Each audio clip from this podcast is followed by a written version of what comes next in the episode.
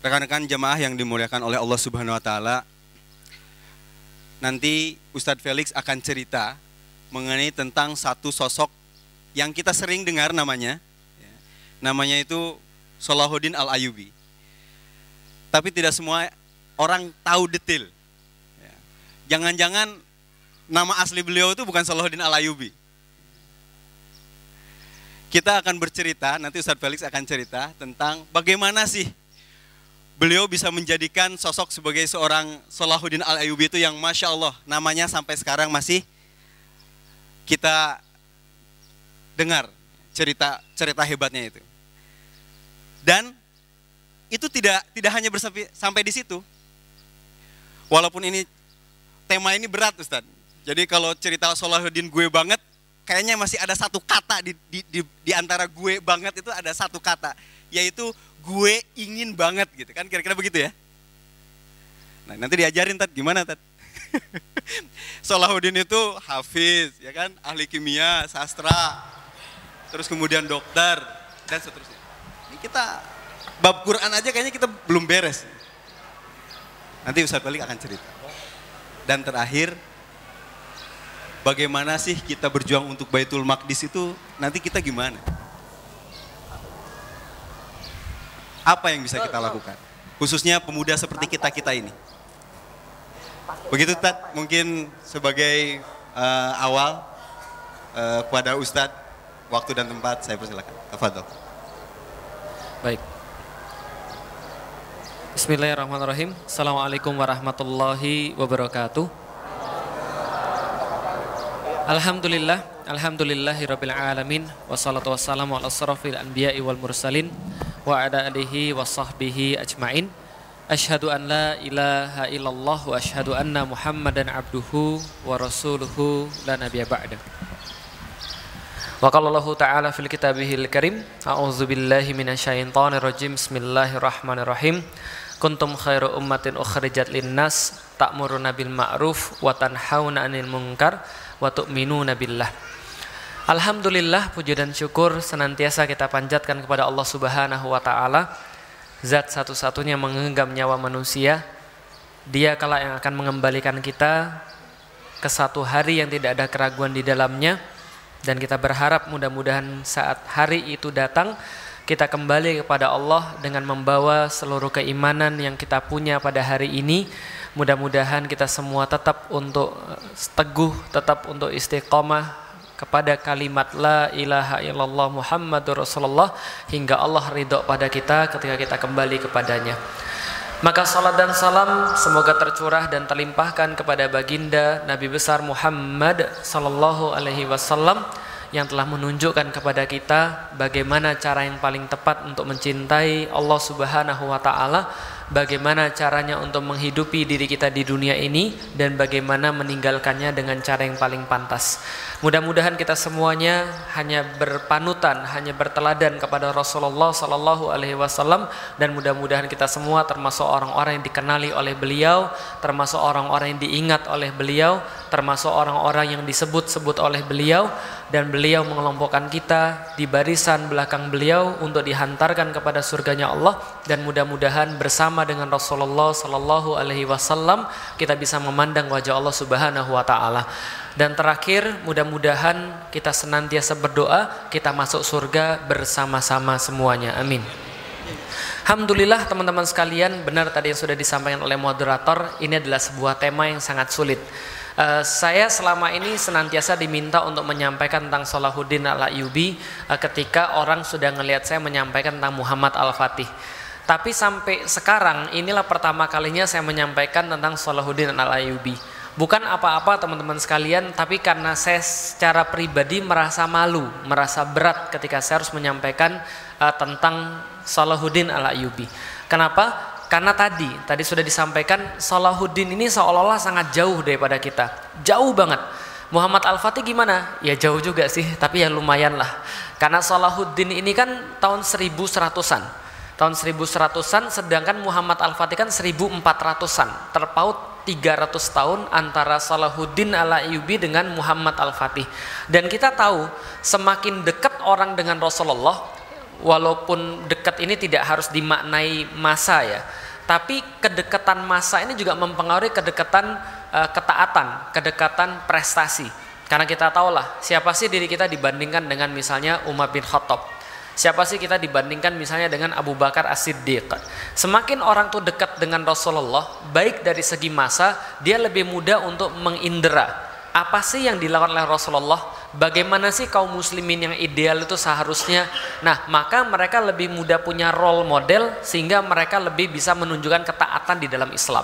Nah, dengan kata lain, kalau kita bahas Muhammad Al-Fatih saja seribu empat ratus lima puluh tiga itu sudah jauh banget daripada diri kita, apalagi kita bahas Salahuddin Al-Ayyubi. Dan Salahuddin Al-Ayyubi ini di luar rata-rata lagi, gitu kan ya. Kenapa di luar rata-rata? Contoh misalnya, saya pengen ngasih tahu akhir hidup Salahuddin Al-Ayyubi itu ketika beliau itu meninggal, maka beliau dikatakan pemakaman beliau itu seperti seolah-olah pemakaman para nabi. Kenapa? Karena nggak ada satupun orang yang pernah melihat ada satu orang manusia yang sangat dicintai oleh manusia yang lain. Baik itu adalah orang muslim, baik itu adalah orang kafir, baik itu adalah orang yang dekat, baik itu ada orang yang jauh, baik itu adalah orang yang punya jabatan, atau itu orang yang rakyat jelata, semua mencintai Salahuddin Al-Ayyubi. Maka mereka bilang, kami nggak pernah melihat pemakaman model seperti ini. Nggak ada satupun orang yang nggak menangis misalnya. Sementara orang yang dibicarakan, yang meninggal itu cuma meninggalkan uang empat puluh tujuh dirham dan satu dinar. Jadi bisa kita bayangin, Salahuddin Al-Ayyubi itu pas meninggal, prosesi pemakamannya itu ngutang. Kebayang gak sih?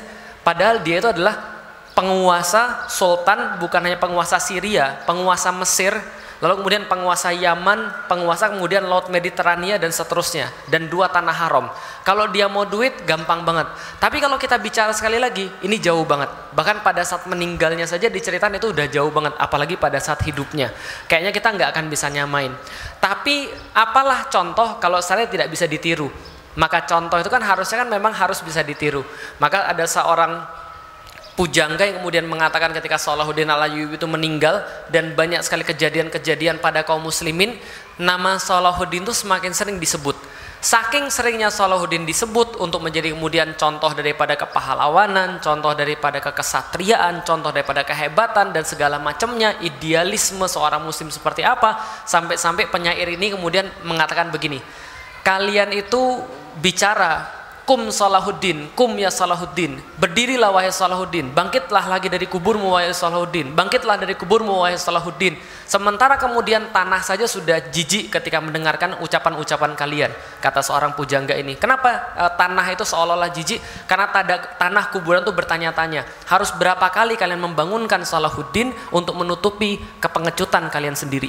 Berapa kali kalau kalian harus kemudian menyebutkan nama Salahuddin untuk menutupi bahwa Anda sendiri itu tidak capable? Kenapa harus kemudian Salahuddin? Kenapa tidak ada yang berpikir bahwa mereka harus meniti jalan yang dititi oleh Salahuddin? Ini sebenarnya yang menjadi acara pada hari ini. Apalah gunanya sebuah contoh kalau ia terlalu jauh untuk digapai? Tidak sebenarnya.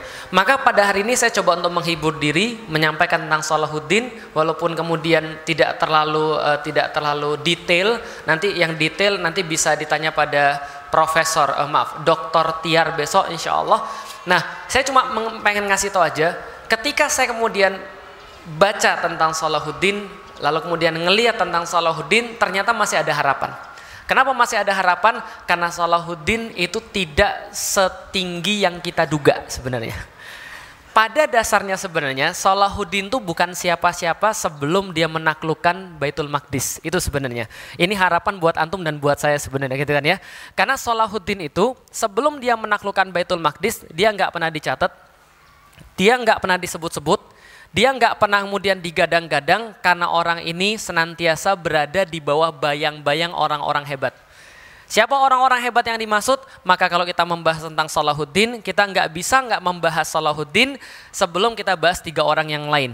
Yang pertama bapaknya, namanya Najmuddin Ayub. Yang kedua pamannya, namanya Asaduddin Syirkuh. Yang ketiga adalah role modelnya, pahlawannya, idolanya, namanya Nuruddin Mahmud Zangki. Nuruddin Mahmud bin Imaduddin Zanki. Ini adalah orang yang sangat berpengaruh. Bahkan menurut para ulama-ulama dan penulis sejarah, ketika mereka membahas tentang Salahuddin dan kehebatannya, tentang baca Qur'annya, tentang akidahnya, tentang puasanya, tentang hajinya, tentang jihadnya, tentang segala macamnya, mereka membahas, contoh misalnya, mereka membahas Salahuddin itu tawakalnya kepada Allah itu nggak pernah dikalahkan. Dalam setiap peperangan dia selalu mendahulukan sujud pada Allah sebelum perang. Dia senantiasa kemudian bertawakal pada Allah dalam setiap hidupnya. Sholatnya itu nggak beres-beres. Baca Qur'annya yakin lebih bagus daripada kita. Setelah selesai dia baca Qur'an, malam-malam dia masih ngundangin para ulama, bacain dua sampai empat juz di hadapan dia, di tendanya dia. Sholat rawatibnya nggak pernah ketinggalan daripada sholat jamaah, bahkan pas dia sakit, kecuali tiga hari pas dia pingsan. Itu kemudian Salahuddin, nggak pernah ketinggalan sholat berjamaah. Lalu pas sakit menjelang meninggal gimana? Pas dia masih sadar, ketika dia masih sadar, masjidnya dipindahin di kemahnya dia. Paham ya? Jadi kalau kita kan, oh mohon maaf saya nggak bisa ke masjid. Ini nggak, masjidnya pindah ke sini. Kenapa? Karena dia mau sholat berjamaah. Imamnya suruh pindah ke tendanya dia, dia kemudian berdiri di, di ranjangnya dia untuk melakukan sholat berjamaah dengan yang lain. Ini Salahuddin, sholatnya luar biasa, sedekahnya nggak usah tanya. Duitnya banyak sekali, tapi nggak ada satupun orang yang datang pada dia kecuali pasti diberikan sesuatu. Kalau orang tuh ngeluh, dia akan berikan lebih banyak lagi. Kalau dia nggak punya sesuatu yang diberikan, dia bilang, saya belum punya uang untuk saat ini. Saya belum punya sesuatu untuk saat ini. Besok nanti kamu coba datang lagi kalau saya sudah punya. Orang membahas tentang Salahuddin luar biasa, nggak habis buku-buku membahas tentang kesolehannya Salahuddin, tapi semua ulama sepakat Nuruddin itu kesolehannya jauh melebihi Salahuddin. Paham nggak maksudnya kira-kira? Jadi orang bahas tentang cerita-cerita Salahuddin, itu sebenarnya mereka sedang membahas cerita tentang Nuruddin sebenarnya. Contoh, suatu hari ada cerita Salahuddin ditanya, uh, Salahuddin ini senang main uh, main hoki kuda. Pernah tahu hoki kuda? Jadi naik di atas kuda terus permainan lah. Tiba-tiba ada salah seorang ulama zuhud datang pada dia lalu bilang, Salahuddin kamu tuh ngapain? Ngapain kamu itu main-main aja? Salahuddin bilang, iya iyalah, kenapa? Kuda-kuda ini tidak bisa diistirahatkan.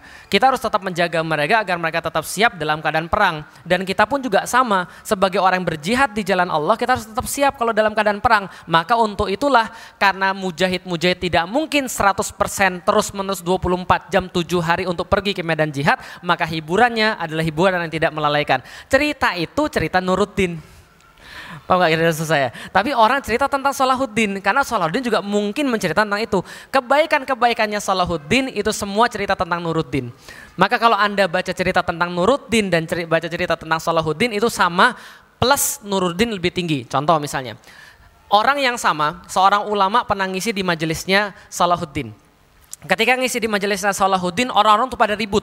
Ada orang ngomong di belakang, ada yang kalau zaman sekarang anak-anak main pesawat-pesawatan gitu kan ya, ada yang ngobrol sama yang lain, ada yang jualan online shop dan segala macam gitu kan ya. Lah itu ketika itu sampai syekhnya bilang, Salahuddin saya nggak mau ngisi, pergi dia.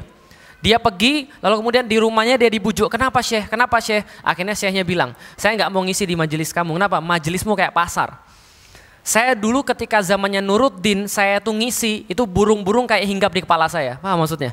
Jadi saking kemudian heningnya majelis itu, saking kemudian Nuruddin sangat perhatian pada kemudian segala macamnya, maka dia kemudian sampai sangat merasa nyaman ketika ngisi. Maka saya bilang tidak bisa dilepaskan dari Nuruddin Zanki, nggak bisa dilepaskan dari Asaduddin Syirkuh, nggak bisa dilepaskan dari Najmuddin Ayub. Ketika tiga ini sudah nggak ada, baru Salahuddin itu maju. Paham ya? Jadi Anda jangan merasa uh, pesimis dulu. Saya kan bukan siapa-siapa. Iya mungkin Anda bukan siapa-siapa. Nanti kalau Felix sudah mati, gitu kan, Anda baru jadi. Kira-kira begitulah kira-kira. Berarti Felix harus mati dulu, mungkin gitu kan ya. Tapi saya pengen kasih tahu, orang ini nggak ada, nggak ada di dalam, nggak ada di dalam radar. Nggak ada di dalam radar.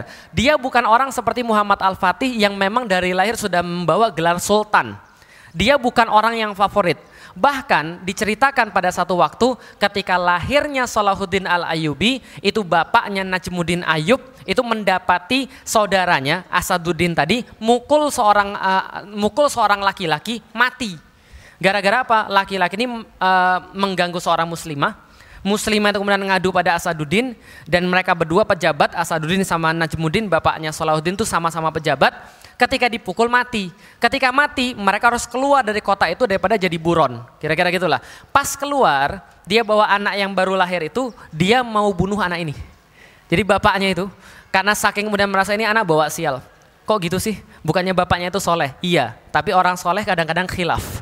Nah, maka dalam kemudian buku-buku sejarah yang sampai pada kita, ada catatan seperti ini, bahwa Najmuddin Ayub ketika melihat Salahuddin nangis terus, ketika Pak Asad kemudian keluar daripada kotanya itu, menuju ke tempat Imaduddin itu, maka dia mau bunuh anak ini. Nah, ketika dia mau bunuh anak ini, diingatkan oleh salah seorang yang uh, jadi uh, bawahannya, kenapa kamu nyalain bayi ini? Bayi ini nggak bisa mendatangkan manfaat bagimu, juga nggak bisa mendatangkan mudorot bagimu. Kenapa kamu justru nyalain anak ini? Dia sadar dan akhirnya kemudian tetap bawa anak ini. Anak ini bukan favorit, anak ini orang biasa.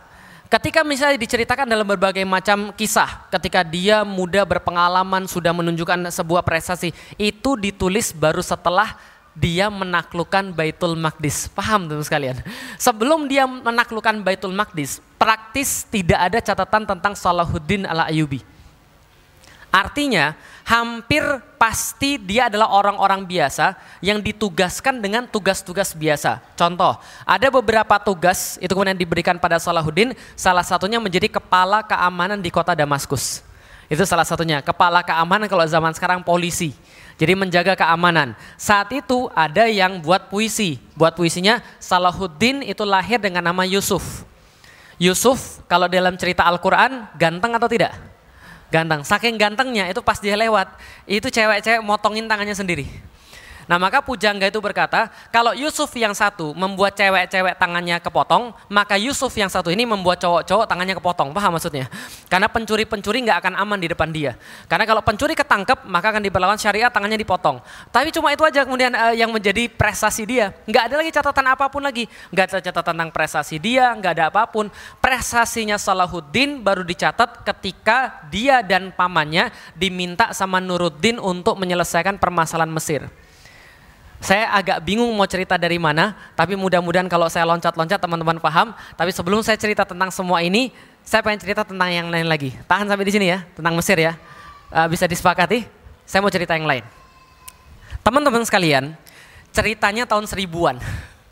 Ceritanya tahun seribuan, Salahuddin tahun berapa? seribu seratus. Saya pengen cerita sesuatu yang sangat penting, supaya teman-teman tahu dan punya harapan, ujung daripada kisah ini kita pengen jadi seperti apa dan kaitannya dengan Baitul Maqdis. Oke, tahun seribuan, tahun seribuan Baitul Maqdis jadi milik kita masih.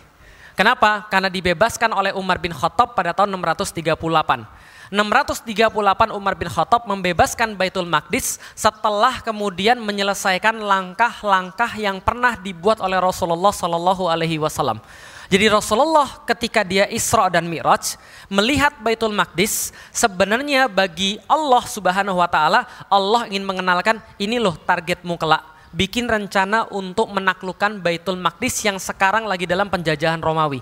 Maka Rasul mengambil kemudian tugas itu, membuat rencana ketika masih hidup, rencana yang sudah tereksekusi adalah perang Mu'tah dan perang Tabuk. Maka dua ini adalah rencana eksekusi Rasulullah Shallallahu Alaihi Wasallam. Ketika perang Tabuk Rasulullah meninggal, maka pasukan ini mau ditarik oleh Umar bin Khattab. Maka kemudian ketika dia menyarankan pada Abu Bakar, Abu Bakar tarik dulu nih pasukan Tabuk. Kenapa? Rasulullah ini sekarang lagi meninggal. Kita perlu pasukan untuk menstabilisasi negara kita sendiri. Abu Bakar berkata, saya nggak bakal menarik kembali pasukan yang sudah diberangkatkan oleh Muhammad Sallallahu Alaihi Wasallam. Kenapa? Abu Bakar tahu persis ini adalah jalan menuju kepada Baitul Maqdis. Maka ketika kemudian dua ini sudah dititi, Baitul Maqdis kemudian diketahui oleh kemudian Abu Bakar dan Umar. Umar menaklukkan tahun enam ratus tiga puluh delapan tadi. Setelah menaklukkan Baitul Maqdis tetap di dalam genggaman kaum muslimin sampai kemudian pada tahun seribu seratus tadi ketika perang salib. Tahun seribuan ketika masih tempat uh, masih milik kita, kaum muslimin berada dalam masa kepemimpinan Khilafah Abbasiyah. Khilafah Abbasiyah ini mencapai puncak daripada kejayaan pada waktu itu dengan banyaknya sains, dengan banyaknya kekayaan, dengan banyaknya kemudian wilayah dan seterusnya. Apa hasilnya? Hasilnya mereka jadi lalai. Makanya saya perlu kasih tahu, Anda ada yang diuji dengan kemiskinan, ada yang diuji dengan kekayaan, ada yang diuji dengan gak terlalu pintar, ada yang diuji dengan yang sudah sangat pintar. Kira-kira yang mana yang lebih susah? Ujian miskin atau ujian kaya? Ujian miskin atau ujian kaya? Ujian nggak terlalu pintar atau ujian pintar banget? Paham sampai di sini teman-teman sekalian? Jadi kalau Anda nggak terlalu pintar, kalau Anda miskin bersyukur, Anda baru dikasih ujian yang rendah, paham teman-teman sekalian? Kaum muslimin itu tidak pernah kalah ketika mereka masih pada masanya Umayyah. Nggak pernah kalah ketika mereka masih kemudian di bawah Rasulullah Shallallahu Alaihi Wasallam. Padahal mereka nggak punya yang namanya teknologi. Mereka nggak punya yang namanya keluasan wilayah. Mereka nggak punya keluasan waktu. Mereka bukan yang diunggulkan, tapi mereka menang terus. Tapi ketika masa Abbasiyah, saat mereka sudah punya segala-galanya, mereka jadi malas. Mereka malas jihad, mereka malas kemudian untuk pergi untuk pergi keluar, mereka malas ribat, mereka malas untuk belajar dan seterusnya. Hasilnya seluruh urusan-urusan keamanan diberikan oleh uh, diberikan Abbasiyah pada orang-orang Turki untuk pergi ke perbatasan. Dari situlah muncul namanya Kesultanan Saljuk. Jelas ya? Kesultanan Saljuk muncul, kemudian ketika dia menyatukan seluruh kekuatan di perbatasan, Kesultanan Saljuk ini di Asia Kecil. Pernah pernah lihat peta? Asia Kecil tahu? Asia besarnya nggak tahu, Asia Kecil apalagi. Eh, ada satu tempat Asia Kecil ini berbatasan dengan wilayah Romawi. Orang Saljuk ditaruh di sana. Orang Saljuk ini namanya orang Turki kan pintar perang. Perang terus-menerus, nguasain wilayah Bizantium, nguasain wilayah Konstantinopel, Bizantium. Lama-lama orang Bizantium merasa ini ancaman nyata. Ketika ancaman nyata, seribu tujuh puluh satu seorang kaisar namanya Romanus Diogenes itu keluar membawa seratus ribu pasukan.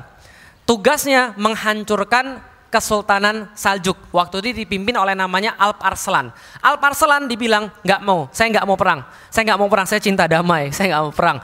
Tapi kemudian orang Romawi bilang perang sekarang juga, dipaksa-paksa akhirnya perang. Pasukannya cuma setengahnya. Alp Arslan langsung pakai baju uh, baju uh, kain kafan, baju putih dari kain kafan, lalu kemudian pakai di belakang juga kain kafan, siap-siap meninggal. Dia khotbah, yuk kita pergi perang. Kalau kita mati kita sudah siapin kain kafan, kita mati syahid. Tapi kalau kita menang Allah akan memberikan kita kemuliaan. Mereka perang dan mereka menang. Singkat cerita, kemenangan tadi terjadi di daerah namanya Manzikert pada tahun seribu tujuh puluh satu. Terjadi di wilayah namanya apa tadi? Manzikert seribu tujuh puluh satu. Ini termasuk peperangan yang sangat-sangat berpengaruh. Setelah peperangan ini, nama Islam muncul di Roma, Vatikan. Lalu kemudian muncul di sana, terus-menerus dengar tentang kaum muslimin, puncaknya seribu sembilan puluh lima. Klasnya antara orang-orang Bizantium dengan orang-orang Saljuk mencapai pada puncaknya. Orang Bizantium bilang, kirim surat kepada paus yang ada di Roma, kita minta bantuan mereka untuk ngelawan orang-orang muslim. Sampai di sana, berita ini dikembangkan sedemikian rupa, pusat hoax dunia pada waktu itu, paham sekalian, bukan nasional, pusat hoax dunia dikembangkan sedemikian rupa. Salah satunya apa? Orang-orang muslim anti Kristus, orang-orang muslim makan uh, apa makan daging bayi, orang-orang muslim memperkosa orang-orang Kristen, mengencingi gereja makam suci yang ada di Palestina dan seterusnya. Banyak sekali hoax-hoax yang diproduksi. Muncul perang salib. Jelas ya, perang salib seribu sembilan puluh enam muncul, perang salib pergi kemudian ke daerah muslim. Kenapa muslim hancur lalu dikuasai kemudian Baitul Maqdis oleh orang-orang yang uh, orang-orang salib? Alasannya sederhana, saya cuma mau menceritakan seribu sembilan puluh enam ketika muncul perang salib, Saljuk tidak lagi dipimpin oleh Alp Arslan, berpecah belah, mereka lebih mementingkan kelompok dan kekuasaan daripada Islam. Ini intinya. Intinya ketika perang salib, keadaan sebelum Salahuddin Al-Ayyubi lahir, kaum muslimin terpecah belah dan penguasanya pengen enak sendiri. Ada dua, satu ulamanya berpecah belah, dua penguasanya pengen enak sendiri. Apa contohnya? Nih lihat, sebelum Salahuddin Al-Ayyubi lahir, itu pernah terjadi bentrok antara pengikut Syafi'i sama pengikut Hambali. Bentrok empat puluh orang meninggal. Paham gak? Gara-gara bahas apa? Masalah fikih. Paham gak kira-kira saya? Jadi kira-kira ginilah. Uh, celana itu cingkrang atau tidak, bunuh-bunuhan sampai empat puluh orang mati, bah, teman sekalian, kira-kira gitu. Coba antum bayangkan, pengikut Syafi'i, pengikut Hambali sama-sama bersyahadat, ribut empat puluh orang meninggal, itu gara-gara bahas masalah fikih, dan itu kejadiannya bukan cuma sekali. Itu kejadian pada saat itu. Apalagi contohnya, ketika pasukan salib masuk, itu saking kemudian satu penguasa sama penguasa yang lain yang berdekatan gak suka, maka penguasa yang satu itu minta bantuan dan ngasih informasi kepada pasukan salib agar saudaranya gak menang perang. Paham teman sekalian? Itu kenyataan ketika Salahuddin Al-Ayyubi lahir. Menarik banget, ingat baik-baik, seorang ulama namanya Majid Al-Kilani, dia berkata ketika dia melihat kondisi pada saat itu maka dia berkesimpulan ulama-ulama yang lahir sebelum Salahuddin dan sebelum Nuruddin mereka tidak mengumandangkan seruan jihad ketika mereka dikuasai oleh perang salib. Ketika dikuasai oleh orang-orang salib. Kenapa? Menarik banget, coba camkan baik-baik. Karena ulama-ulama di masa itu tahu persis bahwa kaum muslimin tidak siap untuk berjihad. Kenapa tidak siap untuk berjihad? Karena mereka masih berpecah belah. Maka seluruh ulama-ulama yang lahir sebelum Nuruddin menjelang Salahuddin adalah ulama-ulama yang menyuruh kepada ukhuwah.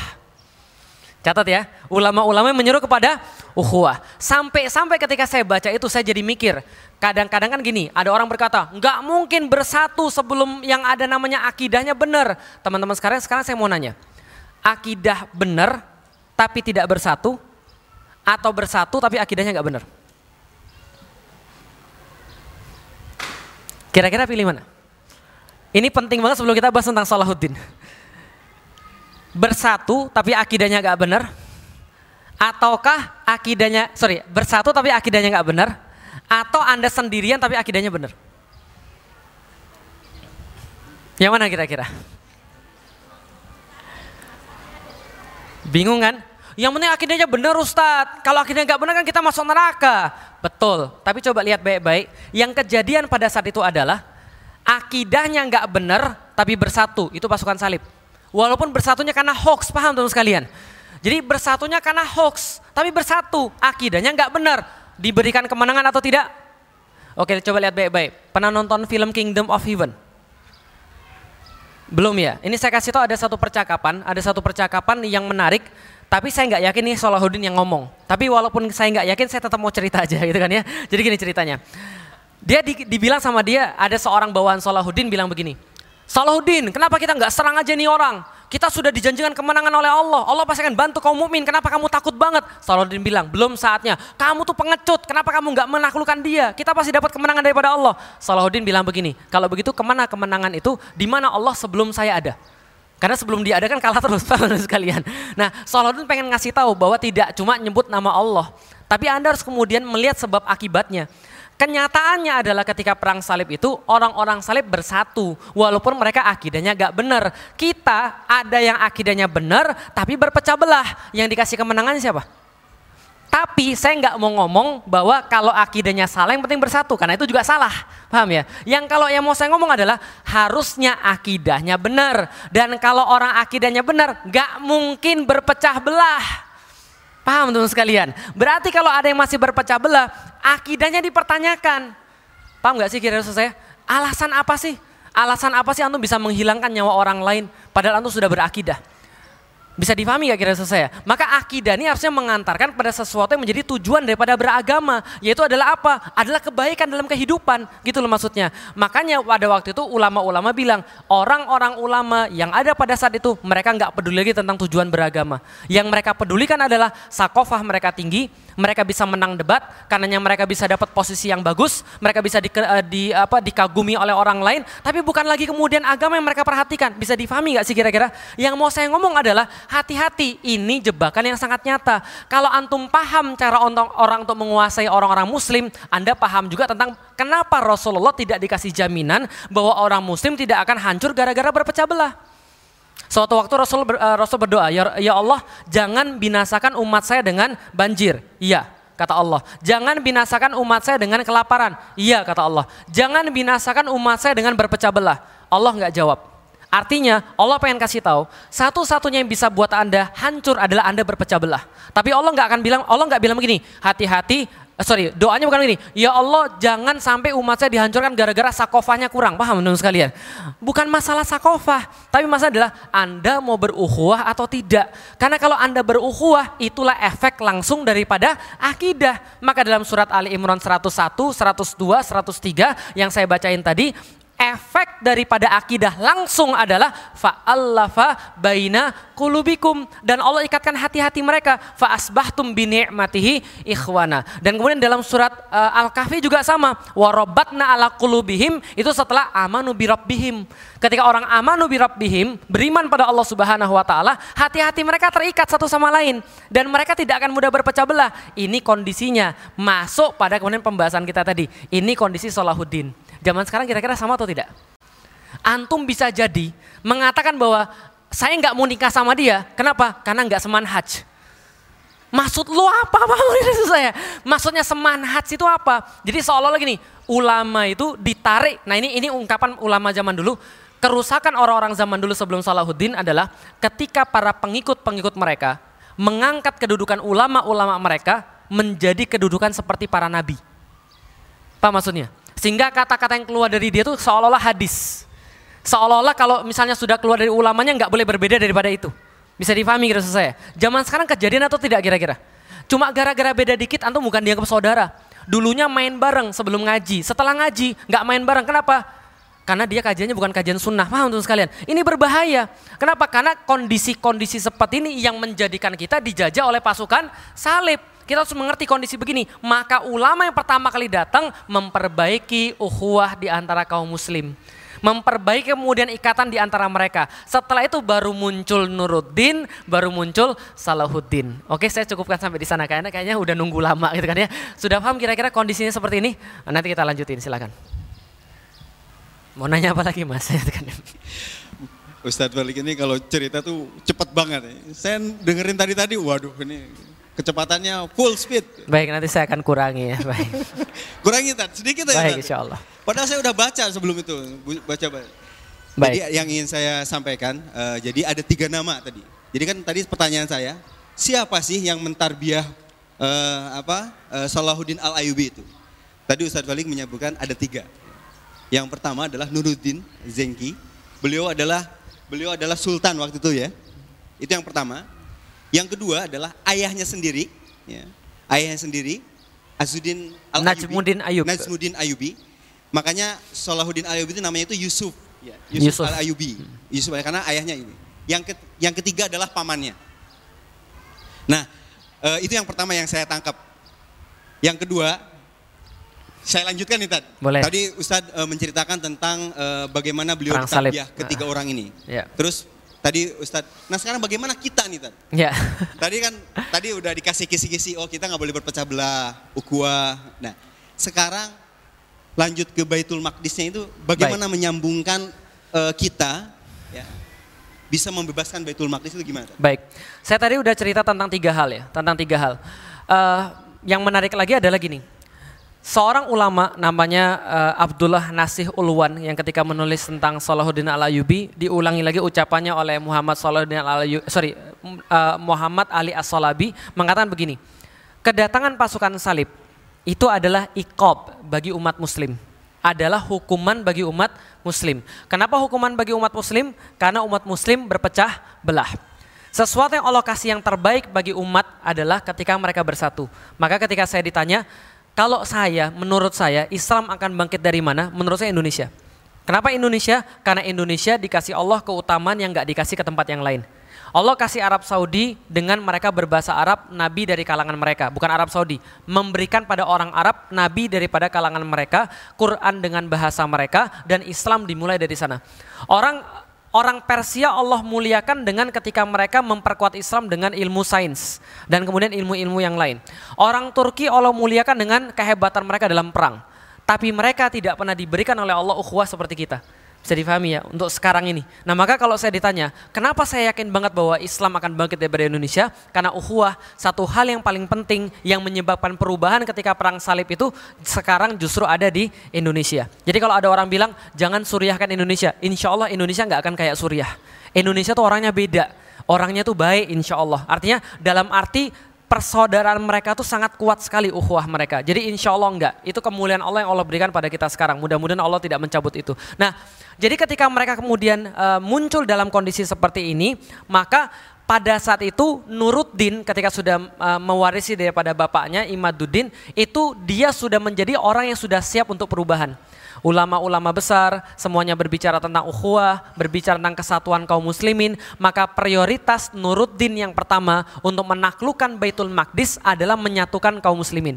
Bagaimana cara dia menyatukannya? Banyak. Salah satu kisah yang paling terkenal adalah bagaimana Nuruddin yang waktu itu menguasai Aleppo itu kemudian mau menaklukkan Damaskus. Loh, kok mau menaklukkan Damaskus? Itu Damaskus punya siapa? Punya muslim juga.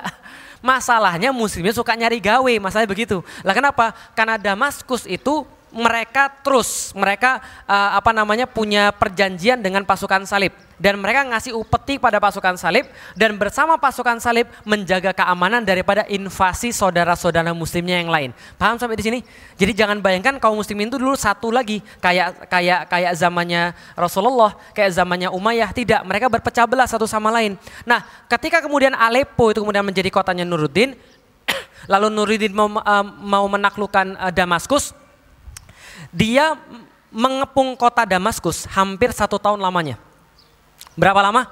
Satu tahun. Tapi nggak ada pertumpahan darah. Kenapa? Ngepung cuma nakut-nakutin doang. Orang-orang ngelihat Nuruddin ngepung. Terus kemudian yang dilakukan Nuruddin bantuin orang yang bertani di, di, di apa perbatasan kota, ngasih orang yang kemudian nggak punya, membantu permasalahan-permasalahan di dalam kota di situ. Yang mau pergi haji difasilitasi. Jadi ngepung cuma untuk pencitraan, paham teman sekalian. Nah tapi ini pencitraannya bagus, paham teman sekalian. Dia ingin mencitrakan diri pada orang-orang Damaskus bahwa dia tidak berbahaya, bahwa pasukannya untuk melindungi kaum muslimin. Dia berkali-kali empat lima kali nulis surat kepada Mujiruddin Abak namanya, penguasa pada saat itu di Damaskus. Dia bilang, saya datang bukan untuk menumpahkan darah, tapi kewajiban saya melindungi orang-orang muslim. Kalau kamu nggak bisa melindungi, serahkan pada saya. Yang penting kamu jangan macam-macam, jangan lagi kemudian ber, e, berkomplot sama orang-orang salib, ikut saya aja. Selama setahun dia nggak menumpahkan darah. Ujung-ujungnya bagaimana Nuruddin menguasai kota Damaskus? Dia kuasai dengan cara orangnya buka pintunya sendiri. Paham teman sekalian, satu tahun pencitraan pada orang untuk melihat bahwa dia tulus, bahwa dia tidak pengen kemudian untuk menguasai apapun, dia cuma ingin menguasai, sorry, dia cuma pengen menyatukan kaum muslimin agar kaum muslimin siap untuk pergi ke Baitul Maqdis. Apa yang dia lakukan lagi? Pengajian-pengajian kayak begini. Makanya senangnya saya tentang uh, dengan Sahabat Al-Aqsa adalah kita bukan hanya bicara tentang donasi. Donasi itu adalah faktor kesekian. Yang paling penting kalau kita mau tahu pembebasan tentang Baitul Maqdis itu cuma dilakukan oleh dua orang. Satu, Umar bin Khattab. Yang kedua, Salahuddin Al-Ayyubi. Kalau Anda pintar, Anda nggak punya contoh selain dua ini. Karena cuma dua ini yang berhasil bisa difahami. Dan dua-duanya melakukan hal yang sama sebelum mereka melakukan penaklukan Baitul Maqdis. Apa? Melakukan edukasi secara total pada seluruh kaum muslimin. Itu yang namanya Nuruddin, selain menyatukan kaum muslimin, dia sewa banyak ustadz nulis tentang dalil-dalil Baitul Maqdis. Dia sewa banyak ustadz untuk menjelaskan kaum muslimin tentang Baitul Maqdis dan keutamaannya. Dia kemudian membacakan hadis-hadis tentang Baitul Maqdis. Dia membuat sayembara perlombaan. Siapa yang menulis tentang Baitul Maqdis paling bagus untuk kemudian dibacakan pada pasukan-pasukan yang sedang berjihad. Apalagi bahkan Nuruddin Zanki membuat uh, mihrab. Untuk kemudian ditaruh nanti ke Baitul Maqdis kalau dia sudah berhasil menaklukkan Baitul Maqdis. Tapi dia nggak sempat untuk melakukan itu. Yang melakukan itu Salahuddin Al-Ayyubi. Jadi Salahuddin ketika menang, dia bawa mimbarnya daripada uh, daripada Nuruddin dipasangkan kemudian di uh, di Masjidil Aqsa. Itu kemudian jadi sampai seperti itu. Jadi ini semua di uh, di uh, diramaikan tentang pembicaraan tentang Baitul Maqdis. Nah, ketika kemudian dia sudah wafat, Salahuddin Al-Ayyubi dengan sangat mudah melanjutkan. Maka saya bilang itu, kalau kita sekarang bukan siapa-siapa, pastikan yang kita ikuti itu siapa-siapa. Itu yang pertama. Maka cara tarbiyah kita gimana? Cara tarbiyah kita adalah cari orang yang paling serius, minimal yang paling tahu tentang Baitul Maqdis, ikutin di belakangnya dia. Yang jelas bukan saya, paham teman-teman sekalian? Kalau teman-teman di, di Sahabat Al-Aqsa itu sudah jelas mereka benar-benar serius tentang itu. Saya dikasih uh, tiga buku, makanya saya tadi baca-baca banyak, gitu kan ya. Saya dikasih tiga buku, uh, buku emas Baitul Maqdis untuk kemudian pengetahuan saya, dan mereka serius banget. Kalau kita bukan siapa-siapa, ikuti siapa-siapa. Siapa yang diikuti oleh Salahuddin Al-Ayyubi? Pamannya, Asaduddin Syirkuh. Dari dia belajar apa? Dari dia belajar tentang jihad dan tentang peperangan. Najmuddin Ayub belajar tentang apa? Administrasi kota dan tentang agama. Pada Nuruddin Zanki belajar tentang apa? Role model semuanya. Maka dia ikuti. Ketika semuanya sudah wafat, ternyata gilirannya Salahuddin Al-Ayyubi. Hidup nggak adil kan ya? Hidup nggak adil kan ya? Memang hidup nggak adil. Ada yang bertanya pada saya, kenapa bukan Nuruddin Zanki yang menaklukkan? Ya suka-suka Allah, paham teman sekalian. Makanya kalau Anda sekarang lebih muda daripada saya, itu justru bisa jadi sebuah hal yang menjadi kelebihan antum. Ternyata orang bukan membahas tentang Nuruddin, orang membahas tentang Salahuddin. Padahal Salahuddin ibarat kalau zaman dulu, siapa yang lihat tahun delapan puluhan? Pernah lihat Manchester lagi masa jaya-jayanya? Pernah tahu Manchester United pada masa jaya-jayanya? David Beckham tahu, tahu uh, crossingnya David Beckham tahu. Nah, kalau guyonan zaman dulu saya sama teman-teman saya itu, Dwight York itu tinggal naruh kepala aja begini, paham sekalian. Nah yang ngarahin itu adalah David Beckham, terus mantol masuk, paham sekalian. Nah Salahuddin itu cuma gitu doang, paham sekalian. Ibaratnya karena jalannya sudah dirintis oleh Nuruddin Zanki, gitu loh maksudnya. Nah jadi itu kemudian cara tarbiyahnya. Nah maka apa hubungannya kita dengan kemudian Baitul Maqdis? Sama, sini saya kasih tahu.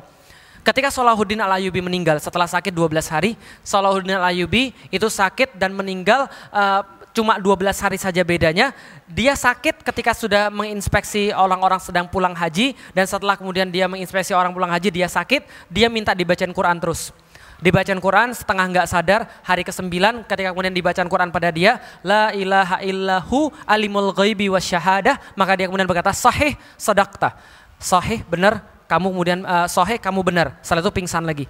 Hari kedua belas kemudian la ilaha illahu alaihi tawakkaltu. Uh, tidak ada Tuhan selain Allah, kepada engkau uh, kepada kamu uh, engkau saya bertawakal. Salahuddin lalu senyum, bersyahadat, lalu meninggal. Ketika meninggal dia, seorang kemudian ulama Ibnu Syeddad berkata begini, saya selama ini mendengar ada orang berkata, kalau saya bisa mati menggantikan dia, saya akan mau menggantikan dia. Dan dia bilang, dia tulis, dan menurut saya ucapan itu berlebihan. Sampai saya melihat Salahuddin wafat di hadapan saya. Baru dia bilang, saya mau menggantikan dia. Paham gak maksudnya? Saking kemudian orang ini meninggal, dan orang ini penting banget bagi kemudian kaum muslimin pada saat itu. Dia kemudian diarak, e, diarak keluar mayatnya dan dimakamkan. Tadi saya sudah cerita, dia gak punya duit sehingga dia harus minjem, maaf keluarga harus minjem untuk memakamkan dia. Dan seluruh ulama pada saat itu sepakat, Salahuddin akan dimakamkan bersama dengan pedangnya. Jadi kalau Anda nyari pedangnya Salahuddin, gak ada, dimakamkan sama Salahuddin. Kenapa? Mereka berpendapat, karena kami yakin ketika nanti sudah di yaumil kiamah, Salahuddin akan dibangkitkan bersama dengan pedangnya. Dan orang-orang akan tahu ketika dia bersandar pada pedangnya, inilah penakluk Baitul Maqdis, inilah pembebas Baitul Maqdis. Maka di nisannya ditulis sama ulama-ulama pada saat itu, ya Allah, inilah orang namanya Salahuddin Yusuf bin Ayub yang telah membebaskan banyak sekali kemudian kota-kota. Dia membuka Baitul Maqdis, membuka kemudian pintu-pintu yang dikuasai oleh orang-orang salibis, membuka banyak sekali tempat-tempat bagi kaum muslimin. Maka ketika kemenangan terakhirnya yang saat ini, ya Allah, bukakanlah pintu surga bagi dia sebagaimana dia sudah membuka pintu Baitul Maqdis. Paham teman-teman sekalian? Pertanyaan saya, antum mau nggak jadi orang kayak begitu? Satu kota disebutkan dari zaman Rasulullah Shallallahu Alaihi Wasallam sebagai kota yang harus menempati menempati hati kita. Captive sudah ada untuk kota itu, sama seperti kota kota Mekah dan kota Madinah nggak mungkin akan hilang daripada hati kita.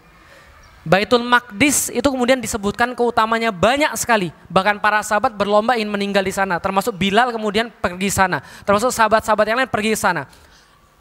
Salahuddin Al-Ayyubi membebaskan itu, lalu yang dia lakukan adalah kemudian membersihkan seluruh kemudian Masjidil Aqsa dengan kemudian air mawar, sujud di situ. Bisa dibayangin teman-teman sekalian. Dan ketika dia meninggal, dia dikenang sebagai pembuka Baitul Maqdis dan semua orang mendoakan kemudian bagi dia. Kenapa kemudian Baitul Maqdis penting bagi kita? Sebagaimana Baitul Maqdis penting bagi Salahuddin, sebagaimana Baitul Maqdis penting bagi Rasulullah Shallallahu Alaihi Wasallam. Pertanyaannya, kenapa ini menjadi sesuatu yang nggak penting bagi kita? Gitu maksudnya. Nah itulah kenapa kita tuh nggak pernah bisa untuk dipalingkan dari situ. Itulah kenapa kita harus membiasakan diri kita dalam atmosfer ketika Nuruddin itu kemudian lahir, ketika kemudian Salahuddin itu dibesarkan. Atmosfer apa? Edukasi tentang Baitul Maqdis dan bahwa ada pasukan yang akan membebaskan di sana. Itu yang paling penting. Itu hubungan kenapa kita melakukan hal ini sekarang. Masya Allah. Ini untuk sedikit meredam kecepatan. Saya minta izin. Masih cepat juga ya. Baik. Saya minta izin. Uh, Dengar-dengar Ustadz kemarin baru dari Kilis. Boleh nggak saya tampilkan video Ustadz jalan-jalan kemarin? Silahkan. Saya minta tolong uh, dari Hub T V, bisa moderator, uh, bisa ditampilkan.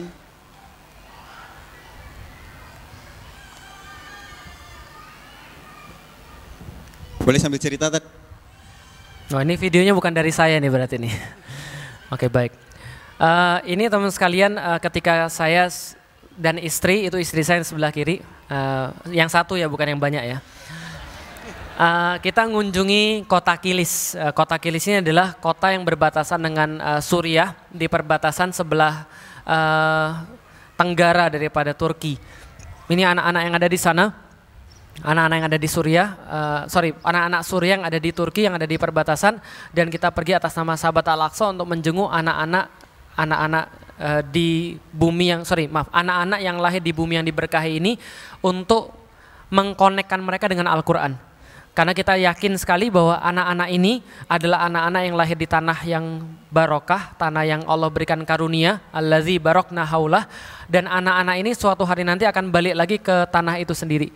Dan ketika mereka kembali, kita ingin pastikan bahwa yang mereka bawa adalah Al-Quran. Karena kerugian terbesar adalah ketika satu generasi harus lepas daripada Al-Quran. Karena kita tahu bahwa Salahuddin Al-Ayyubi adalah generasi yang dibimbing oleh Al-Quran. Saya sering mengatakan dalam materi-materi saya, ada tiga, ada tiga hal yang harus ada pada seseorang agar dia bangkit girohnya. Yang pertama adalah Al-Quran, yang kedua adalah ulama, yang ketiga adalah kisah-kisah sejarah atau kisah-kisah di masa yang lalu, sirah. Nah, maka kita ingin menyambungkan dengan Al-Quran dengan anak-anak ini. Dan ada satu hal yang bikin kita haru ketika melihat anak-anak ini, teman-teman sekalian. Mereka nggak semua adalah orang-orang yang dulunya terpapar dengan Al-Quran. Tapi ketika mereka uh, sedang dijajah seperti sekarang, mereka sedang dizolimi seperti sekarang, ketika mereka dibawa ke perbatasan Turki itu, mereka mulai berkenalan dengan Al-Quran. Mereka mulai belajar Al-Quran seperti Anda belajar Al-Quran. Anda belajar Iqra, mereka juga belajar Iqra. Loh, mereka kan orang Arab. Orang Arab juga perlu belajar Al-Quran. Dari situ saya tahu, ternyata Al-Quran itu bukan hanya untuk orang Arab. Karena orang Arab juga perlu belajar bahasa Al-Quran. Mereka melafazkan harus dengan baik dan seterusnya. Nah, ketika mereka sampai di situ, ada yang lima tahun sudah hafal sepuluh juz. Ada yang enam tahun sudah kamil, sudah sempurna tiga puluh juz. Lalu kemudian mereka apa namanya, senyumnya mereka sangat tulus sekali, dan mereka benar-benar orang yang perlu perhatian.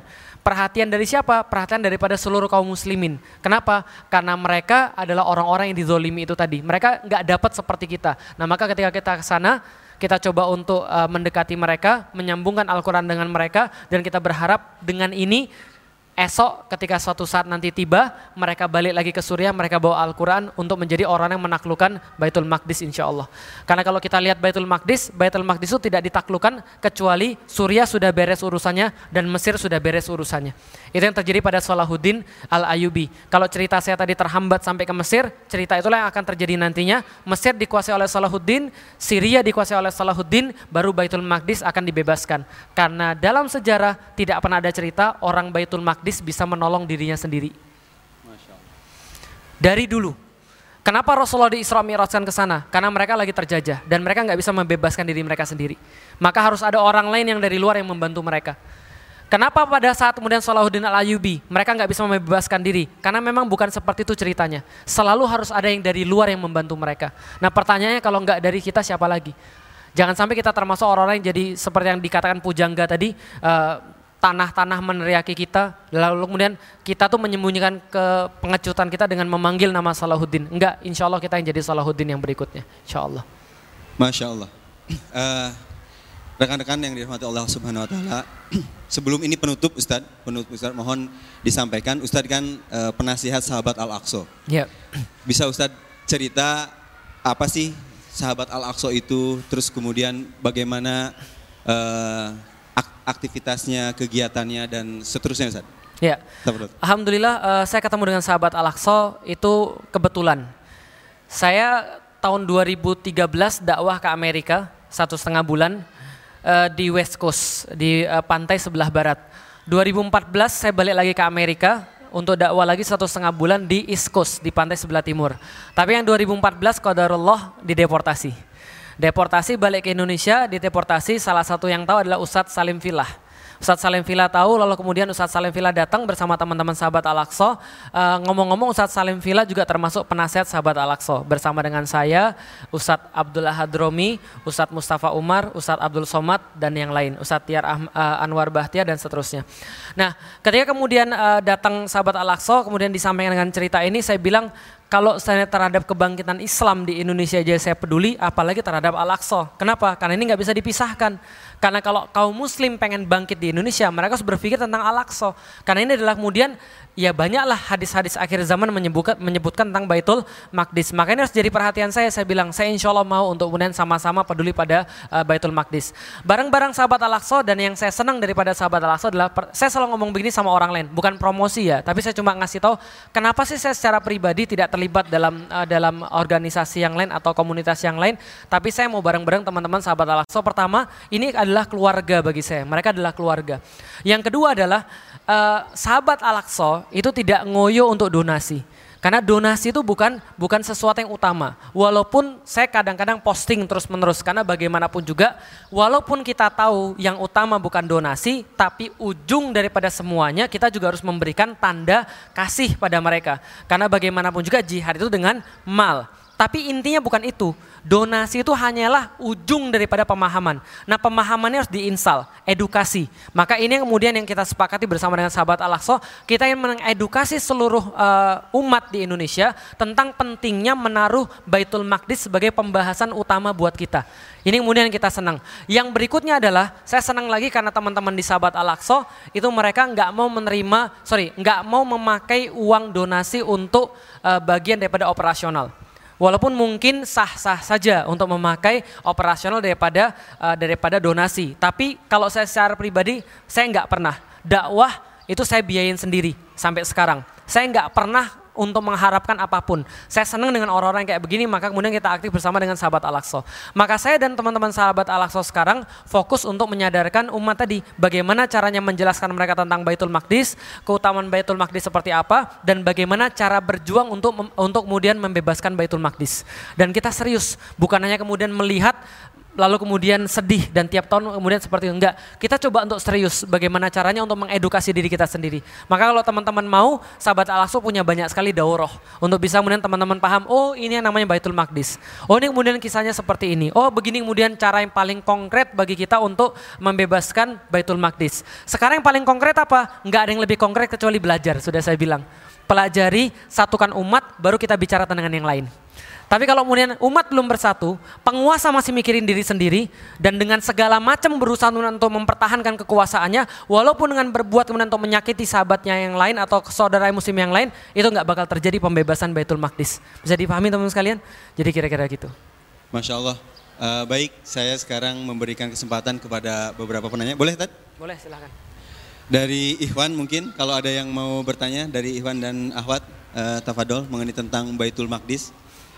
Uh, terus terang saja, ya, terus terang saja, buat saya sendiri, ya, itu belajar Baitul Maqdis itu seperti seolah-olah yang tidak pernah habis. Selalu ada ilmu baru, ya, tentang Baitul Maqdis lagi.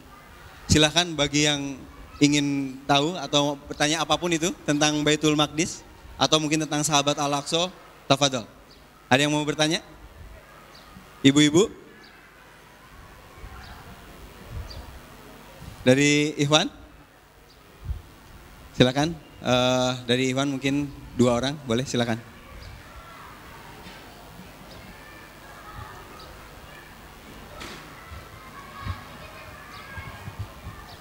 Bismillahirrahmanirrahim. Assalamualaikum warahmatullahi wabarakatuh. Waalaikumsalam warahmatullahi wabarakatuh. Ustaz, saya ingin bertanya uh, terkait tentang masjid uh, Baitul Masjid uh, Baitul Maqdis. Kan ketika Salahuddin Umar bin Khattab dan Salahuddin Al-Ayyubi menaklukkan Baitul Maqdis itu kan, yang saya baca sejarahnya itu adalah dengan menggunakan perang ya, dengan perang. Nah, untuk kita sebagai kaum muslimin yang ada sekarang, apakah Baitul Maqdis ini nantinya ditaklukkan dengan perang lagi atau dengan selain perang? Mungkin itu. Jazakumullah khairan. Wassalamualaikum warahmatullahi wabarakatuh. Waalaikumsalam warahmatullahi wabarakatuh. Baik, uh, pertanyaan singkat, kalau zamannya Salahuddin, zamannya Umar, itu Baitul Maqdis ditaklukkan dengan perang. Lalu apakah sekarang akan ditaklukkan dengan perang lagi atau seperti apa? Uh, kalau mau menjawab satu pertanyaan, ada ada cara lain untuk menjawab. Mau saya kasih tahu cara lain untuk menjawab? Oke, caranya begini. Kalau saya sudah sampaikan bahwa Baitul Maqdis itu penaklukannya mengikut pada sunnah-sunnah dua orang ini, gitu kan ya. Pertanyaannya adalah, ada nggak cara yang bisa berhasil untuk menaklukkan atau membuka Baitul Maqdis kecuali dengan cara perang? Pertanyaannya dibalik. Oke, kalau gitu kita lihat. Uh, lihat ya, Baitul Maqdis itu dijadikan sebagai uh, wilayah kaum muslimin ketika enam ratus tiga puluh delapan. enam ratus tiga puluh delapan. Sebenarnya tidak fully perang sih sebenarnya. Tapi yang lebih tepat adalah jihad fisabilillah. Iya. Tapi kita harus ingat ketika Umar bin Khattab itu menaklukkan atau membebaskan Baitul Maqdis itu tidak dengan perang berdarah. Bisa dipahami ya. Kalau kampanyenya iya jihad fisabilillah. Tapi pas penaklukan Baitul Maqdisnya itu kunci diserahkan kepada Umar bin Khattab oleh Safronius. Patriknya Patrik yang ada di Ilia namanya pada pada waktu itu. Ilia itu adalah nama Yerusalem zaman dulu, Ilia. Dia serahkan kemudian kota, uh, kunci kotanya kepada Umar bin Khattab. Berarti ini lewat perang atau tidak? Tidak. Berarti ini lewat kemudian penyerahan secara damai. Dan keadaan jihadnya kita hitung iya, tapi kotanya itu diserahkan secara damai. Oke, yang berikutnya. Salahuddin Al-Ayyubi. Itu Hitinnya, Hitin peperangan Hitin sebelas delapan puluh tujuh itu perang, itu jihad fisabilillah. Tapi kasus Baitul Maqdisnya itu perang atau tidak? Itu diserahkan juga. Kan ada filmnya. Gitu kan ya. Apa namanya? Kingdom of Heaven diserahkan Balian of Ibelin kepada uh, Salahuddin Al-Ayyubi. Saya setuju menyerahkan kota dengan syarat seluruhnya kemudian boleh keluar dengan selamat. Itu justru kata-kata Salahuddin. Kalau kamu perang, kasihan anak-anak sama kasihan cewek-ceweknya. Udahlah nyerah aja. Nanti saya jamin setiap jiwa nggak akan pernah dilukai, diserahkan sama Balian. Oke, berarti selesai. Jihadnya ada, kotanya diserahkan secara damai. Jelas sampai di sini? Oke, kalau gitu kita hitung. Ada nggak sih kemudian kalau sebenarnya kota itu pernah, uh, sorry sampai sekarang, ada nggak sih sejarahnya kalau nggak lewat jihad? Kayaknya nggak ada, coba lihat. Ketika kemudian sudah ditaklukkan oleh uh, oleh Umar, hilang pada saat perang salib. Ditaklukkan lagi Salahuddin Al-Ayyubi delapan puluh delapan tahun berikutnya. Kemudian setelah kemudian ditaklukkan Salahuddin menjadi wilayah kaum muslimin sampai kapan? Ada yang tahu sampai kapan? Sampai kapan? Sampai tahun seribu sembilan ratus tujuh belas. seribu sembilan ratus tujuh belas atau seribu sembilan ratus delapan belas itu ada namanya Deklarasi Balfour. Pernah belajar sejarah Deklarasi Balfour?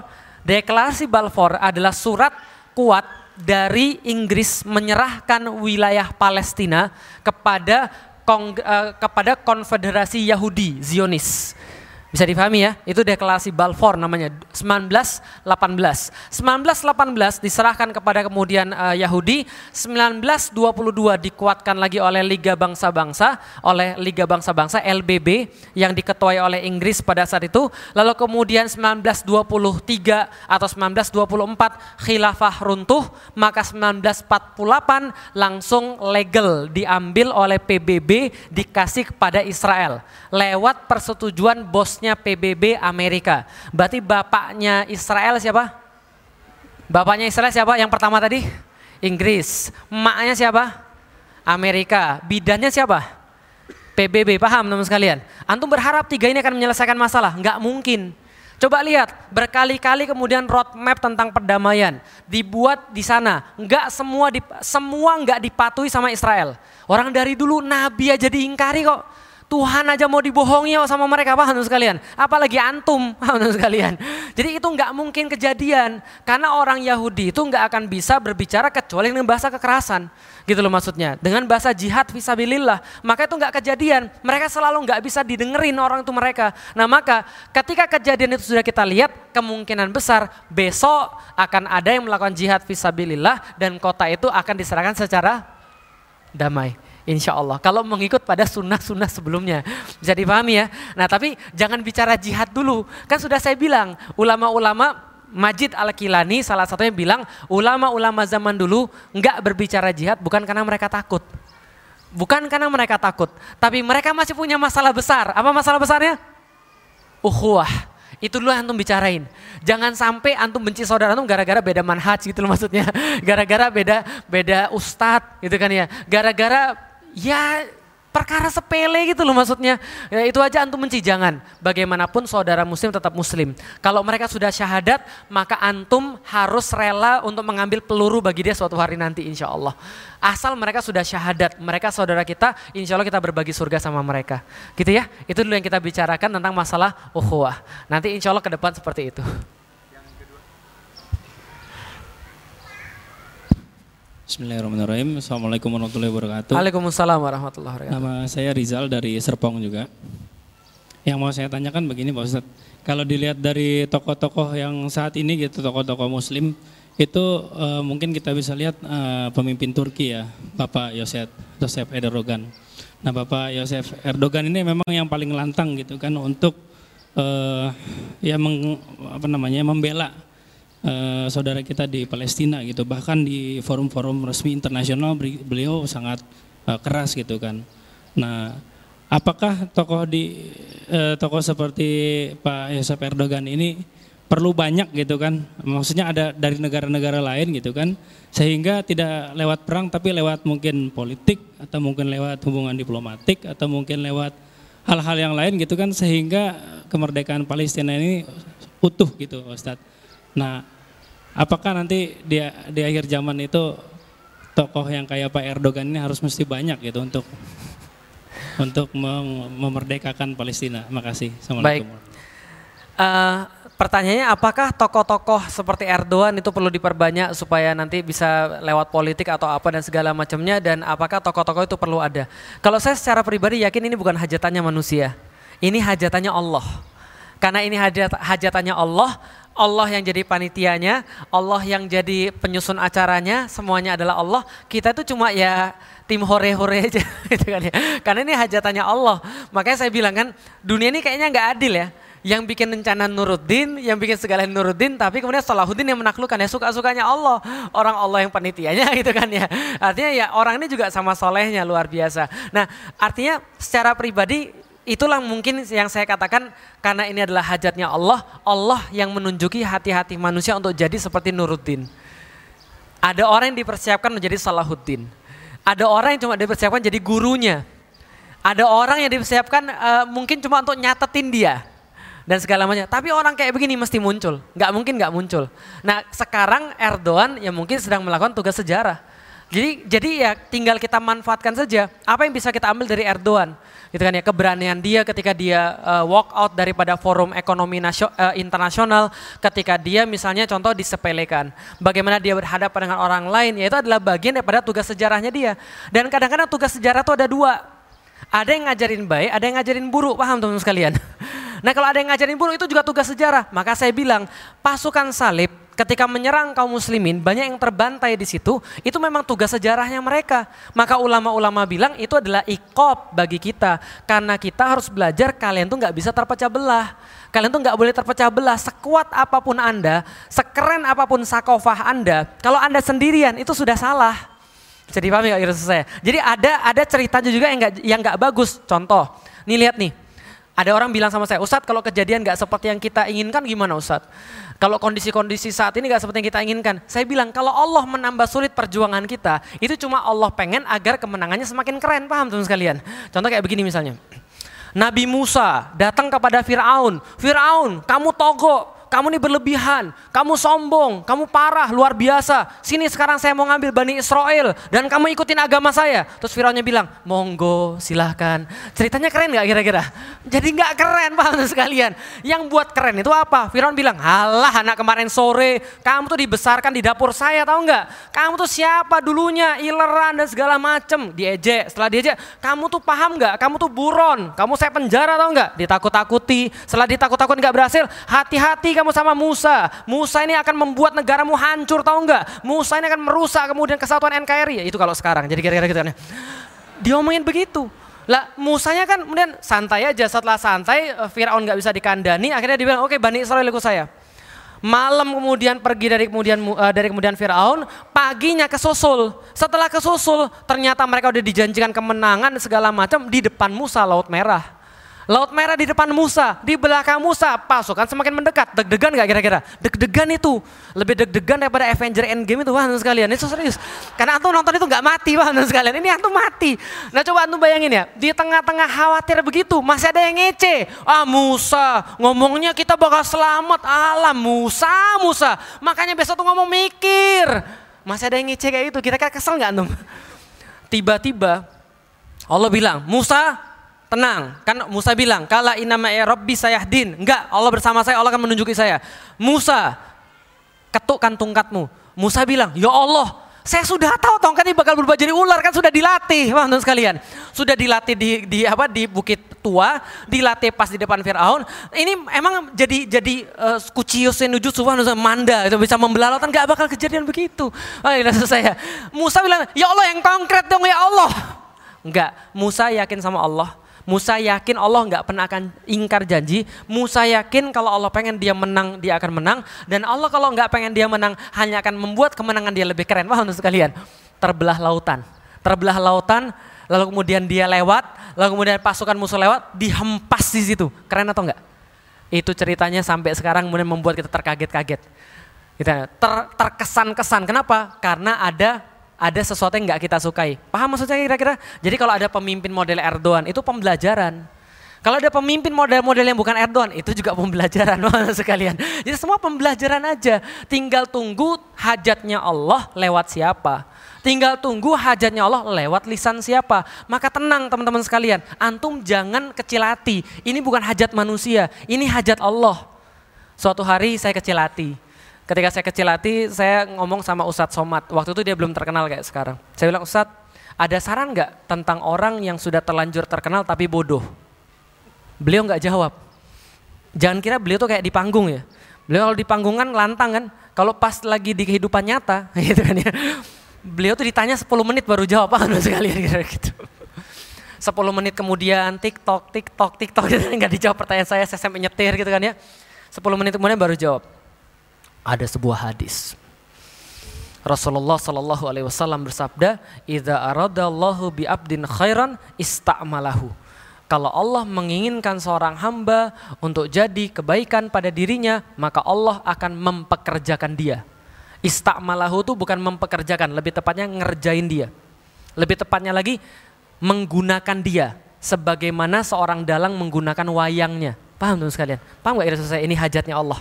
Ya, jadi menggunakan wayangnya. Terus saya bilang, maksudnya gimana Ustaz?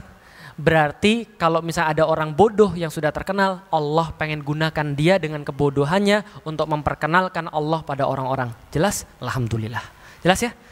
Paham maksud saya kira-kira? Jadi kalau antum lagi kecil hati, antum melihatnya ini tugas sejarah kok. Menjadi orang bodoh tapi terkenal itu tugas sejarah, paham teman sekalian. Jadi antum nggak boleh protes. Jadi gitu. Kenapa dia yang terkenal? Padahal saya yang lebih pintar. Karena antum nggak pengen Allah gunakan, belum. Tapi yang pengen Allah gunakan yang bodoh-bodoh dulu, paham teman sekalian. Kayak saya, kayak misalnya antum nggak lah, insya Allah. Jadi ini ini salah satunya, gitu loh saya. Jadi ini tugas sejarah. Nah maka kalau nanti ada pemimpin-pemimpin model seperti itu, kita tinggal tunggu saja. Yang kita lakukan sekarang adalah menyiapkan kalau-kalau kita yang ditugaskan sejarah.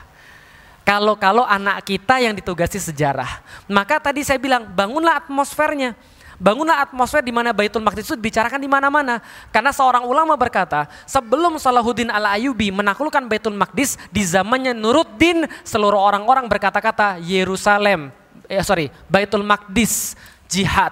Baitul Maqdis, jihad. Diterjemahkan dari Yerusalem, jihad. Yerusalem, jihad. Bisa dipahami teman-teman sekalian? Buatlah kemudian uh, apa atmosfernya. Siapa tahu kita yang kedapatan tugas sejarah itu. Walau misal nggak ada yang tahu. Gitu. Masya Allah. Satu lagi, Tan, boleh Tan? Ini yang terakhir mungkin, silakan.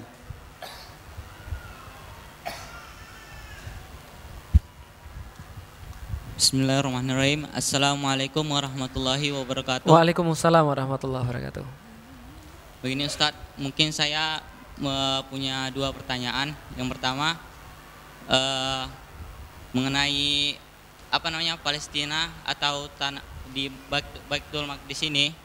Uh, banyak kan orang-orang juga heran kenapa sih uh, orang-orang kafir itu memperebutkan Baitul, Baitul Maqdis itu, padahal kan tanah-tanah di sekitar itu uh, tidak begitu subur dan kayaknya potensi alamnya itu juga nggak terlalu menguntungkan gitu. Tapi uh, apa namanya orang-orang kafir itu kayak sangat ingin sekali memilikinya gitu. Itu pertama Ustaz. Yang kedua, Uh, apakah mungkin, kan saya uh, baru baca salah satu hadis sahihnya bahwa di di apa namanya akhir zaman nanti akan muncul masa khilafah khilafah nubuah gitu ya Ustaz, kalau nggak salah namanya. Nah itu apakah mungkin Baitul Maqdis ini uh, bebas ketika pada masa itu Ustaz? Mungkin baik, itu, terima kasih. Pertanyaannya adalah satu. Oh, itu dua itu ya. Pertanyaan adalah yang pertama, kenapa sih orang-orang tertarik dengan Baitul Maqdis? Uh, terutama orang-orang kafir kenapa tertarik pada Baitul Maqdis? Yang kedua adalah apakah ada hubungannya dengan khilafah yang akan nanti akan bangkit lagi? Jadi ini untuk sekalian. Oke, kita coba bahas aja begini.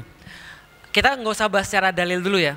Contoh, kalau antum jualan nasi padang, kenapa nasi padang? Ya suka-suka saya kan, saya yang nanya. Antum jualan nasi padang, antum pilih jualan di belokan yang rame atau di kuburan? Yang mana kira-kira? Yang rame, oke. Pertanyaan saya, ada nggak sih daerah yang lebih bersinggungan dengan banyak sekali tempat kecuali daerah Syam? Nggak ada jawabannya. Makanya orang zaman dulu yang bukan muslim pun orang barat mengatakan Levant adalah artinya the crossroads of the world. Paham maksudnya? Jangan merokok di dalam rumah. Levant atau Syam adalah persimpangan dunia. Paham ya? Lah kalau antum jual nasi padang aja pengen di persimpangan. Apalagi kalau ada orang pengen menguasai dunia, kira-kira dikuasai pertama kali apa dulu? Persimpangan dunia. Ke belakang kemudian ketika orang lewat laut, maka yang mulai dilirik adalah selat. Selat apa namanya? Selat Bosforus.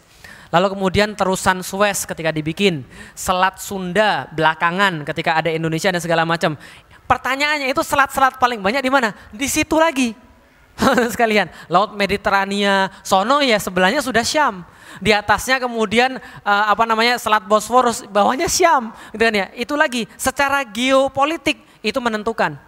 Kalau antum pengen menguasai dunia, nggak usah pakai dalil, itu daerah harus dikuasai terlebih dahulu. Itu yang pertama. Yang kedua, bicara tentang clash of civilization. Tentang masalah clash of civilization, pertarungan pertarungan peradaban, maka Samuel Huntington itu bilang bahwa setelah wafatnya sosialisme, maka musuh satu-satunya ideologi kapitalisme sekuler tidak lain dan tidak bukan hanyalah Islam. Kenapa bisa begitu? Karena hanya Islam yang bisa mengungguli kapitalisme dan sosialisme dalam mengatur dunia. Paham teman-teman sekalian? Maka besok ketika clash of civilization, kepentingannya ketika kapitalis sekarang, anggap begini, antum negara kapitalis. Yang harus antum jaga supaya nggak muncul adalah siapa? Islam. Nah, maka di situ dijaga, karena Timur Tengah adalah dari dulu pusat kemunculan Islam. Bisa difahami teman-teman sekalian? Itu nggak pakai dalil. Kalau pakai dalil, banyak banget. Gitu kan ya, nggak usah jauh-jauh. Uh, Subhanalladzi asra bi abdi lailam minal Masjidil Haram ilal. Bisa enggak? Bisa enggak kalau Allah pengen, kalau Allah pengen Nabi Muhammad langsung dari Mekah langsung ke Sidratul Muntaha, bisa enggak? Bisa enggak? Tapi kenapa tidak? Ah, itu jawaban paling bagus, karena Allah pengennya begitu. Itu kan hajat Allah. Allah pengen ngasih tahu bahwa itu tanah yang diberkahi. Kalau haulah saja sekelilingnya saya diberkahi, apalagi di tengah-tengah situ bro. Bisa dipahami ya dari saya. Nah maka itu energinya kuat sekali, dan itu kemudian tempat yang diberkahi oleh Allah. Bagi kita secara pribadi itu sudah lebih daripada cukup untuk dalil apapun. Apalagi tambah lagi tentang masa depan dan segala macam. Asyam ukru darul mu'minin, bahwa Syam itu adalah pusat daripada darul mu'minin, pusat daripada negaranya seluruh kaum mukmin di dunia. Orang mengartikan beberapa sebagai khilafah. Walau lam bisawab, khilafahnya di mana? Siapa tahu di Indonesia bisa jadi. Itu kan ya, bisa jadi kebangkitan Islam di Indonesia, bisa jadi kebangkitan Islam di Syam, bisa jadi di mana saja. Yang jelas itu hajatnya Allah, bukan hajatnya manusia. Jadi kalau ada manusia yang berani-beraninya menantang hajatnya Allah, urusannya sama Allah bukan sama manusia. Paham teman-teman sekalian? Berarti ya itulah yang kemudian harus kita yakini bahwa itu adalah bagian daripada masa depan kita sama-sama. Jadi bukan Bukan, bukan satu dua saja. Kalau antum cuma mikirin diri sendiri, cuma mikirin Indonesia, antum gagal sebagai seorang muslim. Kenapa? Karena di dalam Al-Quran tidak pernah ada ya ayuhal Indonesiun. Paham teman-teman sekalian? Enggak ada. Tidak ada ya ayuhal Jakartiun, enggak ada. Tapi ya ayuhan nas. Allah pengen untuk seluruh manusia. Ya ayuhan nas, ya ayuhal muslimun. Allah panggil kita sebagai satu kesatuan yang satu. Maka siapapun yang belajar Islam, akidahnya benar, maka pertama kali keperluannya adalah bersatu padu dengan seluruh kaum muslimin di seluruh dunia sebagai bagian yang satu. Sebagai kaum mus, muslim, tidak terpisah antara kita dan Palestina, kita dengan Suriah, kita dengan Yaman, kita dengan Myanmar dan seterusnya. Bisa dipahami? Oke baik. Masya Allah, uh, terima kasih Ustadz, uh, luar biasa. Beliau menerangkan kepada kita hal yang sangat dasar tadi bahwa kita harus belajar. Dan yang kedua, huwa. Ya. bahkan beliau membahas secara geopolitik dan seterusnya, luar biasa. Teman-teman yang dirahmati Allah Subhanahu Wa Taala, sebagai langkah awal teman-teman bisa mengunjungi foto-foto di sebelah. Jadi Sahabat Al-Aqsa itu punya namanya I S A. I S A itu Institut Sahabat Al-Aqsa. Institut Salahuddin Al-Ayyubi. Oh, Institut Salahuddin Al-Ayyubi. Kebetulan ada ustadznya juga di sini, Ustadz Ardi, beliau uh, di belakang. Jadi mengumpulkan tentang ilmu-ilmu yang tadi Ustadz Felix katakan. Jadi bagaimana tentang Baitul Maqdis, daerahnya, seterusnya seterusnya. Silahkan teman-teman bisa melihat uh, apa namanya pameran di sebelah. Dan terima kasih juga kepada panitia, kepada kepada takmir masjid, dan insya Allah seluruh uh, donasi ya dari hari Jumat, Sabtu hari ini, dan kemudian terima kasih juga kepada Hub T V. Jadi bisa teman-teman bisa saksikan di Hub T V itu, nanti ada nomor rekening, silahkan untuk apa namanya berdonasi ke sana. Oh, mungkin, sama saya perlu tambahkan soalan oh, soalan rekening ini. Oh, iya. uh, saya barusan ke Kilis kemarin uh, ke perbatasan untuk anak-anak di Suriah. Uh, banyak kan gagal fokus. Yang ditanya adalah Ustadz itu perempuannya kira-kira sudah siap nikah atau belum, gitu kan ya. Kalau antum kayaknya belum deh, gitu kan ya. Nah, jadi jangan gagal fokus. Mereka itu bukan disiapkan untuk antum. Mereka tuh disiapkan untuk sesuatu yang lebih mulia, paham sekalian, gitu kan ya. Artinya tolong fokus saja, biar mereka yang didik adalah orang-orang sana, gitu kan ya. Kita cukup membantu untuk mereka dididik. Salah satunya adalah saya tanya apa program yang paling dekat. Mereka bilang program yang paling dekat itu adalah program pas Ramadan buka puasa bareng. Saya tanya berapa, mereka bilang lima belas lira buka puasa. lima belas lira, saya bilang murah banget. Iya Ustadz, lima belas lira itu pun untuk lima orang buka puasa. lima belas lira, satu lira dua ribu lima ratus. Berarti dua ribu lima ratus kali lima belas berapa? Gak sampai lima puluh ribu. Itu untuk lima orang buka puasa, para penghafal Quran, anak-anak yatim, dan anak-anak yang kemudian yang di sana yang kita uh, kita bina di sana. Ada banyak program di sana, monggo. Saya sudah bilang kita tidak mengatakan bahwa donasi ini yang paling penting. Kita sudah bilang edukasi. Tapi salah satu bagian daripada kepedulian kita pada mereka adalah jihad dengan mal kita. Maka niatkan walaupun gak ada sekarang, minimal kayak Salahuddin Al-Ayyubi kan gue banget. Kalau gak ada sekarang, katakan pada diri kita sendiri, saya gak ada sekarang, besok selagi ada, insya Allah kita akan coba bantu mereka di sana supaya mereka bisa kita konekkan dengan Al-Quran. Gitu ya, satu orang, lima orang, lima belas T L. lima belas lira, itu yang perlu saya sampaikan informasinya. Masya Allah, demikianlah sahabat-sahabat semua. Mari kita berdoa kepada Allah, mudah-mudahan Allah takdirkan salah satu seorang di antara kita adalah sebagai yang membebaskan Baitul Maqdis. Insya, insya Allah. Baiklah, mungkin demikian uh, kajian ini uh, kita tutup. Kita tutup dengan uh, oh ya, tadi ada ada apa namanya? Oh ya. Saya mengumumkan uh, acara Festival Baitul Maqdis ini uh, masih berjalan sampai dengan hari besok. Uh, insya Allah uh, akan diliput oleh T V One. Dan terakhir mungkin saya uh, menyampaikan kepada teman-teman, silahkan bagi mereka yang ingin berdonasi mungkin uh, ada di kotak-kotak amal, silahkan untuk uh, menyampaikan langsung ke belakang. Insya Allah. Mungkin itu aja yang bisa saya sampaikan. Terima kasih. Dan habis ini insya Allah ada kajian uh, secangkir kopi untuk Baitul Maqdis. Nanti kita akan bertemu dengan Ustaz Tiar Anwar Bahtiar, salah seorang ahli sejarah. Terus kemudian Abah Fani. Ya, Abah Fani adalah uh, ketua Sahabat Al-Aqsa. Ya, bagi yang pengen tahu tentang Sahabat Allah, dan insya Allah nanti ada uh, teman kita uh, Riki Harun. Insya Allah. Mungkin itu yang bisa saya sampaikan. Terima kasih Ustaz. Mudah-mudahan Allah Uh, istiqomahkan kita semua, dan terima kasih semuanya Ustaz. Demikian, assalamualaikum warahmatullahi wabarakatuh. Subhanakallahumma wa bihamdika asyhadu an la ilaha illa anta astaghfiruka wa atubu ilaik. Wassalamualaikum warahmatullahi wabarakatuh.